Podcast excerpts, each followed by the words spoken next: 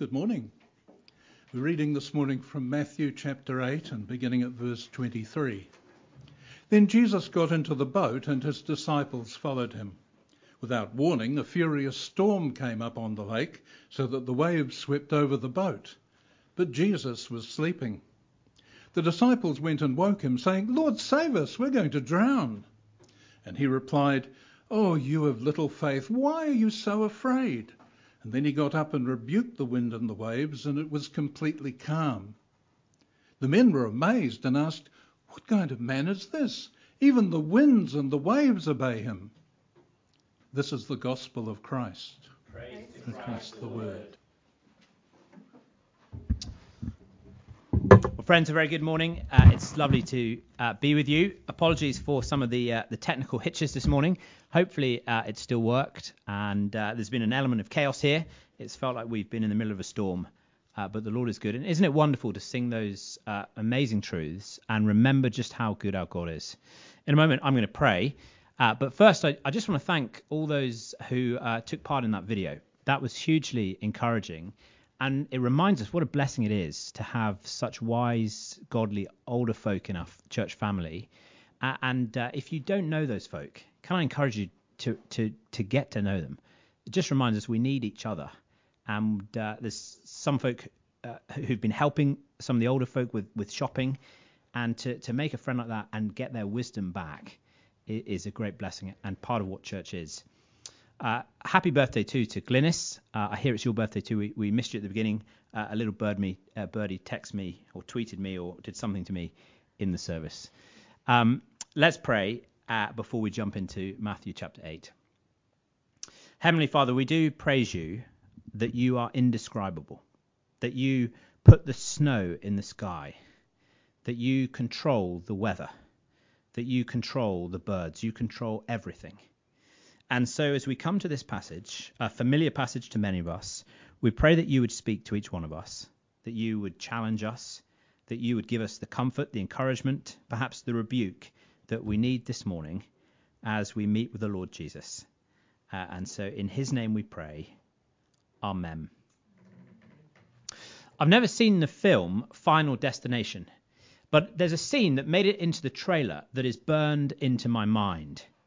Some college students are on their way to Paris uh, and they board a plane, and one of their number falls asleep in the uh, in the seat as everyone else is boarding, and he wakes up in an absolute panic. Uh, he he's frightened that the, the plane is going to blow up. He, he's dreamt it will. Uh, and, and he's panicking, and, and he's panicking so much that the, the stewardesses get him off the plane with all of his friends. And you cut to the uh, the lounge where you see his friends livid with him a stupid dream and we've lost our holiday to Paris. And you see in the background the plane uh, taxiing and then taking off and then exploding. And their anger turns to relief. What a narrow escape. Thank goodness we didn't get on that plane. Well, as we pick up Matthew chapter 8, there are a number of people, I imagine, on the bank as Jesus gets into the boat who have that feeling. Phew. I'm so glad I didn't get into the boat. Phew. We had a narrow escape. Over the last couple of weeks, we've seen Jesus' authority over sickness. Great crowds of people came to him. Uh, they brought uh, people who were physically sick, people with uh, demons, and Jesus cast them all out. But we saw at the end of last time that he wanted to get away from the crowds to be with the disciples uh, who, who he could spend particular time with. And he invited others to go with him, but he said, If you come, I want you to be devoted. There's a cost to coming with me. I want devoted disciples, not fickle fans. And clearly, a number of people stayed on the bank. Just a few got into the boat. Well, you can imagine as uh, the boat sets off, some wondering from the bank did we do the right thing? Should we have gone with Jesus? He's such a great man. And then this violent storm unexpectedly comes up and the people in the boat think they're going to die. The people on the land imagine it's going to sink, and you can imagine the sense of relief. I'm so glad I didn't follow Jesus. I'm so glad I didn't get into that boat. Well, there are four things I want us to see this morning.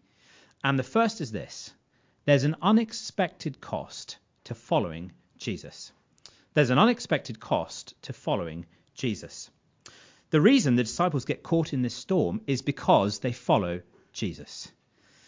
This event, this storm, is recorded in uh, Mark's Gospel, in Luke's Gospel, as well as in Matthew's Gospel. But the way Matthew tells it makes it clear that he's got the theme of discipleship in mind.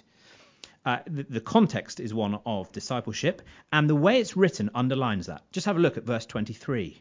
It says, Then Jesus got into the boat, and his disciples followed him. The previous section's all been about following him. They get into this storm because they follow Jesus.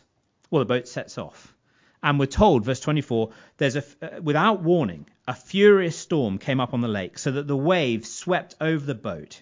And we see the disciples terrified. They think, verse 25, they're going to drown. And it's all the more remarkable because they are professional, veteran fishermen. They've been out on this lake for thousands of times.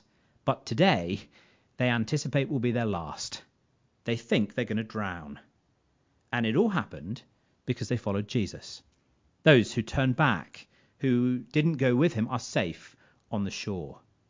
And it just reminds us that sometimes there are unexpected consequences, unexpected costs of following Jesus. Sometimes bad things happen because we follow him. Sometimes those kind of things aren't unexpected. We considered last week uh, uh the verse from the Apostle Paul that says, Whoever wishes to live a godly life in Christ Jesus will be persecuted. I'm reading at the moment a biography of the Salvation Army. Uh, there's still Salvation Army churches all around the world. But as they began in the 19th century, they, they worked primarily in, in slums. And uh, part of their great success as they went into the slums and preached the gospel uh, and people became Christians, part of their success was that they took people who'd just become Christians and made them tell their story of what God had done with them. And in this book, there's a, a boxer He'd been a champion fighter. And uh, he becomes a Christian, and they get him up to explain what Jesus has done. And at the end of the service, people queue up outside to knock him down because they know that he'll turn the other cheek. And so this prize fighter is beaten up because he follows Jesus. Sometimes the link between following Jesus and the cost is very obvious. But other times it happens without any link, any obvious link to our faith. The storm made me think of the book of Job. Some of you will know the book of Job well, but we're told in the book of Job that he's a righteous man. A number of times uh, that's highlighted. Now, he's righteous. That doesn't mean he's perfect, but he's a believer. And Satan goes to God and says, God, consider this man Job. He only follows you because you've blessed him. And God says, That's not true. He's a faithful follower and Satan says, "Let me, let me attack him," and God allows him, uh, uh, allows Satan to take away his children, to kill his children, uh, to strike him with an illness, to destroy his house, and still Job remains firm. And from the reader's perspective, it's clear why it's happening because Job is a believer.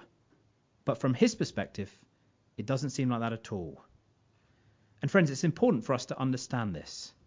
Because when something bad happens to us, we can easily think we've done something wrong, that maybe God is angry with us. And sometimes that is the case. You can imagine a, scenario where uh, we do do something wrong, somebody does do something wrong, uh, and there's a consequence. Somebody gets drunk and they jump in their car and they speed down the highway and they put their car through a, a fence and they end up in a wheelchair. There's a kind of clear link. But so often uh, that same drunk driver will jump in the car and speed down the road and knock somebody else over, and they get out of the car absolutely fine, and the other person, the innocent person's, in the wheelchair. And so often in this world, bad things happen in an almost random way. They happen because the world is messed up. That's precisely why Jesus came into the world to deal with the world uh, uh and to, to, to restore it, to fix its problems. But sometimes sometimes bad things happen precisely because we're following Jesus. And we need as Christians to know this so that when something bad happens, we don't assume it's because we've done something wrong. We don't think it's because God has failed us. We don't listen to the voice in our head that says we've taken a wrong turn. We shouldn't have followed him. The one we follow, the most holy man, the most godly man ever to walk the earth, ended up nailed to a cross. Now, there'll be some of you who are in deep trials. Life is very hard, it's very painful, and perhaps it has been for a very long time. And people around you maybe are saying, Don't you follow Jesus? He's not looking after you. Perhaps you yourself have begun to wonder, should you be following him? Maybe life would be easier if you didn't. And this episode helps to recalibrate our thinking. Life may be hard, but it doesn't mean we've gone the wrong way. You may be in a storm, but it may be precisely because you are faithfully following Jesus. And it doesn't mean that your devotion is misplaced. As we'll see in a moment, the best place to be is to be with Jesus. Well, the first thing we see is the unexpected cost of following Jesus. The unexpected cost of following Jesus. Then, second, we see a prayer of faith. I think the disciples get a bad rap in this passage. In part, it's because Jesus goes on to rebuke them. But notice what they do. It's remarkable. This storm is blowing up all around them. We, we see that Jesus is asleep in the boat, right in the middle of it, and they wake him up. They shout, Lord, save us. We're drowning. And when you think about it, it's remarkable because Jesus is a landlubber. He grew up in Nazareth, a place far away from the sea, from, from the lake, and uh, he's probably got very little experience on boats. What is he going to do? Uh, hopefully, in, in a couple of weeks, we're going to move into Quinns Road Chapel. And at some point in the future, there'll be some building work to do. But just imagine that uh, people like Pete Farr and Ryan Strybus and Milton Haywood, guys who are good at building things, are doing that work, and somehow the, the wall begins to collapse. Well, uh, how ridiculous would it be if they came running in to my study and said, James, James, the building's falling down, rescue us? I don't even know how to hammer in a nail properly. They're professionals, at least semi professionals. Well, it's the same kind of thing. What is Jesus, the landlubber, going to do? Humanly speaking, he can't do anything. But they know by faith he's more than just a man. By faith, they know that he is God stepped in. And notice what they call him Lord, save us. Lord, save us. And their faith may be small, but it's a faith that saves. This wonderful prayer, this trust to see Jesus as the one who has the power to save, is the thing that begins to solve their problem. Just reminds us we can always go to Jesus. Humanly speaking, it may seem that there's no way out, but we can always say, Lord, save us. Lord, save me. Well, we've got the unexpected cost of following Jesus. We've got this beautiful prayer of faith. And then third, we've got a double rebuke. A double rebuke. Jesus rebukes the wind and the waves. But first, he rebukes the disciples. And uh, that's another thing unique to Matthew. In the other Gospels, it's the other way around. But uh, Matthew highlights that Jesus rebukes the disciples. Lord, save us, they say. We're going to drown. And Jesus replied, You have little faith. Why are you so afraid? Then he got up and rebuked the wind and the waves, and it was completely calm. This phrase, you of little faith, is a phrase used at a few key moments in the gospel. And all the times that it occurs, the, the, the, disciples don't or haven't related the reality of who God is, the reality of who Jesus is, to their situation. The phrase comes up three times in Matthew's gospel, and it's worth looking them up later. Do, do a search for the phrase, uh, you of little faith. Perhaps the most famous one comes in the Sermon on the Mount. And Jesus says, knowing by faith that you have a heavenly Father will transform how you worry. Just listen to these words. Therefore, I tell you, do not worry about your life, what you'll eat or, you, or you'll drink, or about your body, what you'll wear. And why do you worry about clothes? See how the flowers of the field grow. They do not labor or spin. Yet I tell you that not even one of these, uh, sorry, not even Solomon, in all his splendor, was dressed as one of, the, of these. If this is how God clothes the grass of the field, which is here today and gone tomorrow, will he not much more clothe you, you of little faith? So do not worry, saying, What shall we eat, or what shall we drink, or what shall we wear? For the pagans run after all these things, and your Father in heaven knows that you need them. Do you see? Knowing we have a Heavenly Father changes our worries. And notice Jesus doesn't say they have no faith. We've seen they have a saving faith. They call on Him, Save us, Lord. But their faith is small. It's an unintegrated faith, if you like. It's a faith that doesn't let the reality of who God is, of who Jesus is, impact the situation they find themselves in. Matthew 6 makes it clear if you know you have a heavenly Father, it will shape what you worry about. This makes it clear if you know Jesus is in the boat with you, it will impact your fears. I think it's important to note. He says, Why are you so afraid? He doesn't say, Why are you afraid? This storm is terrifying. It's dangerous. And it's not that if we believe in Jesus, we can go around with a permanent grin, that we can pretend that things are dangerous aren't dangerous. There's a sense that a, an appropriate fear is really important. It stops us doing reckless things. But the reality of who God is, the reality that Jesus is with us, should impact and modify our fears. It's possible to be saved, to be a Christian, to be a genuine believer, and not let that impact us rightly. And when we do, someone has commented it's as if we live as spiritual orphans.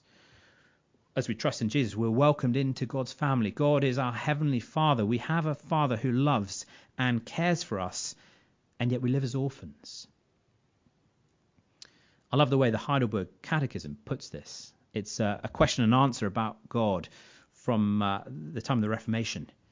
And, and the first question, based on the creed, is this What do you believe when you say from the creed, I believe in God the Father Almighty, creator of heaven and earth? Well, the answer is a little bit wordy.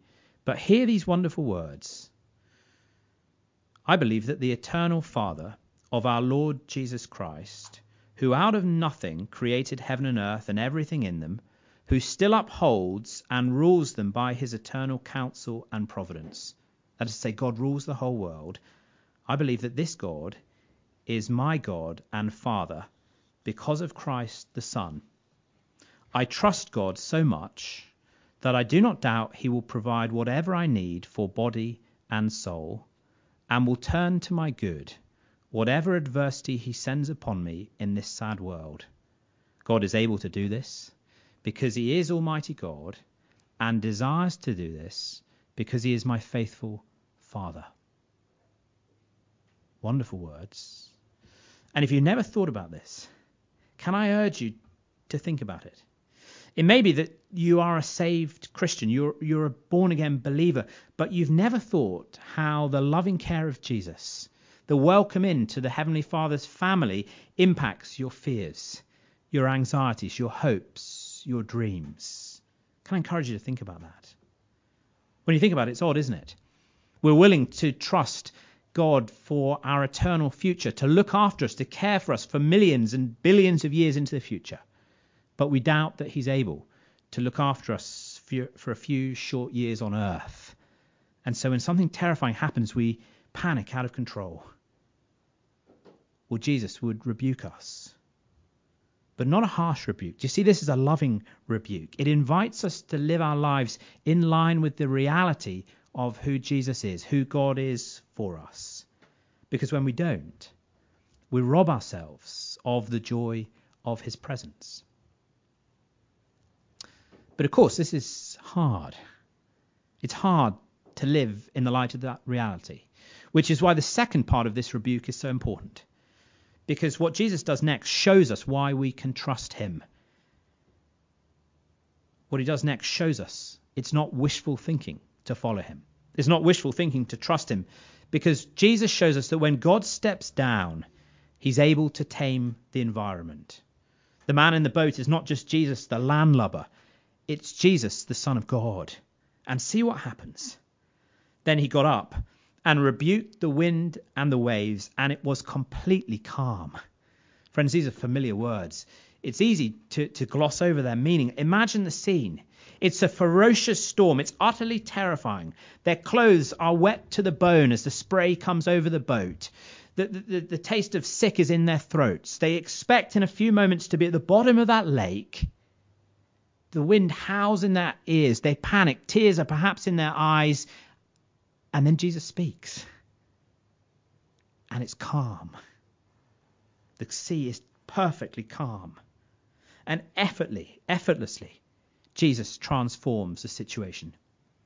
With all of our great technological might, with all of our modern technology, humans cannot control a storm.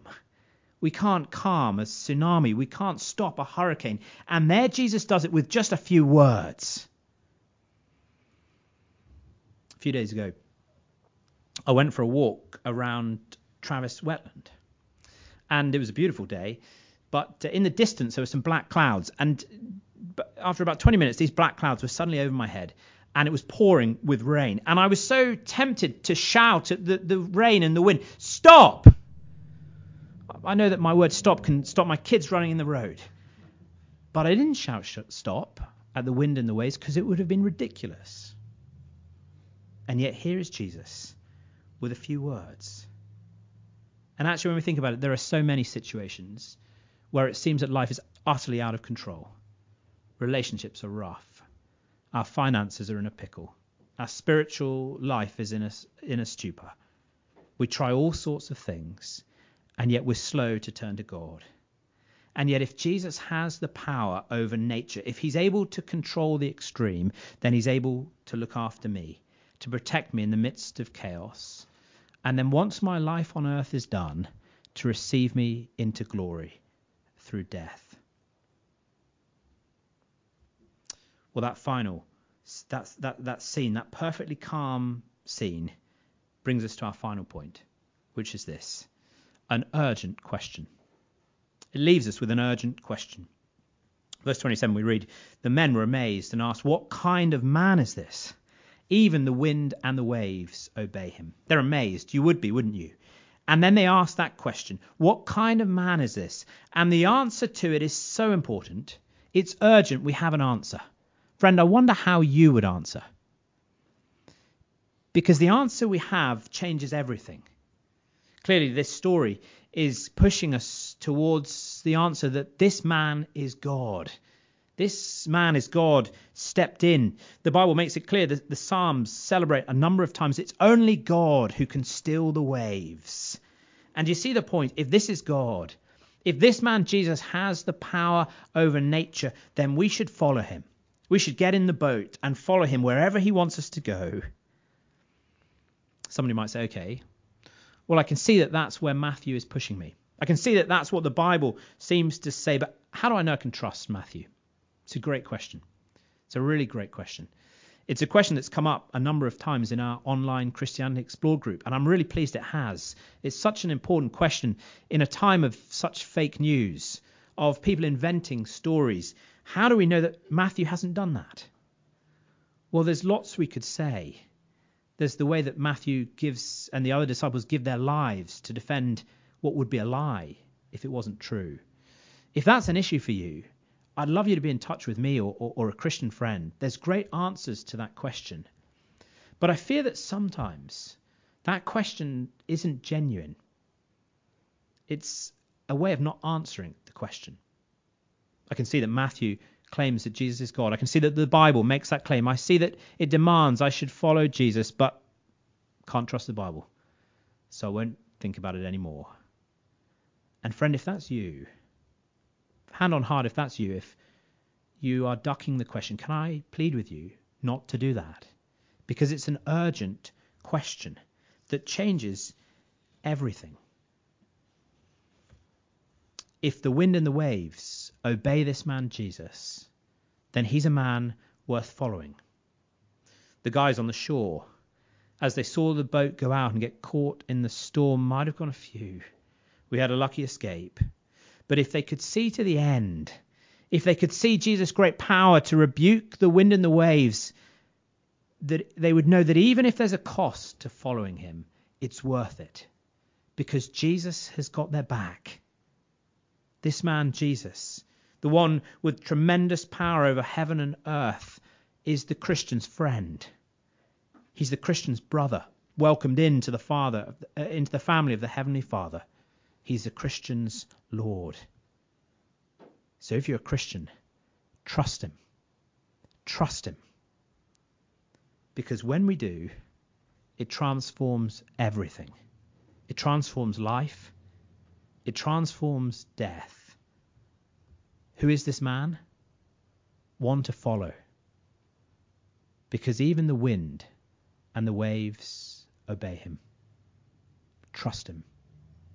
Trust him. Let's pray together. Father, we pray for those today who feel like they're in the midst of a storm. Those for whom life is hard. Those for whom maybe there is an accusing voice in their own heads or in those around them saying, Why do you follow Jesus? We pray that today you would make your presence with them clear. We pray, dear Father, for each of us that we would have a large faith, a faith that calls out to save, uh, to Jesus to save us, but then that integrates that reality that you are our Heavenly Father, that Jesus is our brother, that the Holy Spirit lives within us with our daily circumstances. We pray that that would transform what we fear, what we worry about, what we love, what we hope, that we might live confidently and secure in the knowledge that you are for us. Father, for those who don't have an answer to this question, who is this man? We pray you'd help them to seek and to find, that they too may say, This man is the one who the wind and the waves obey, so I will follow him. We ask it for Jesus' sake and for his glory. Amen.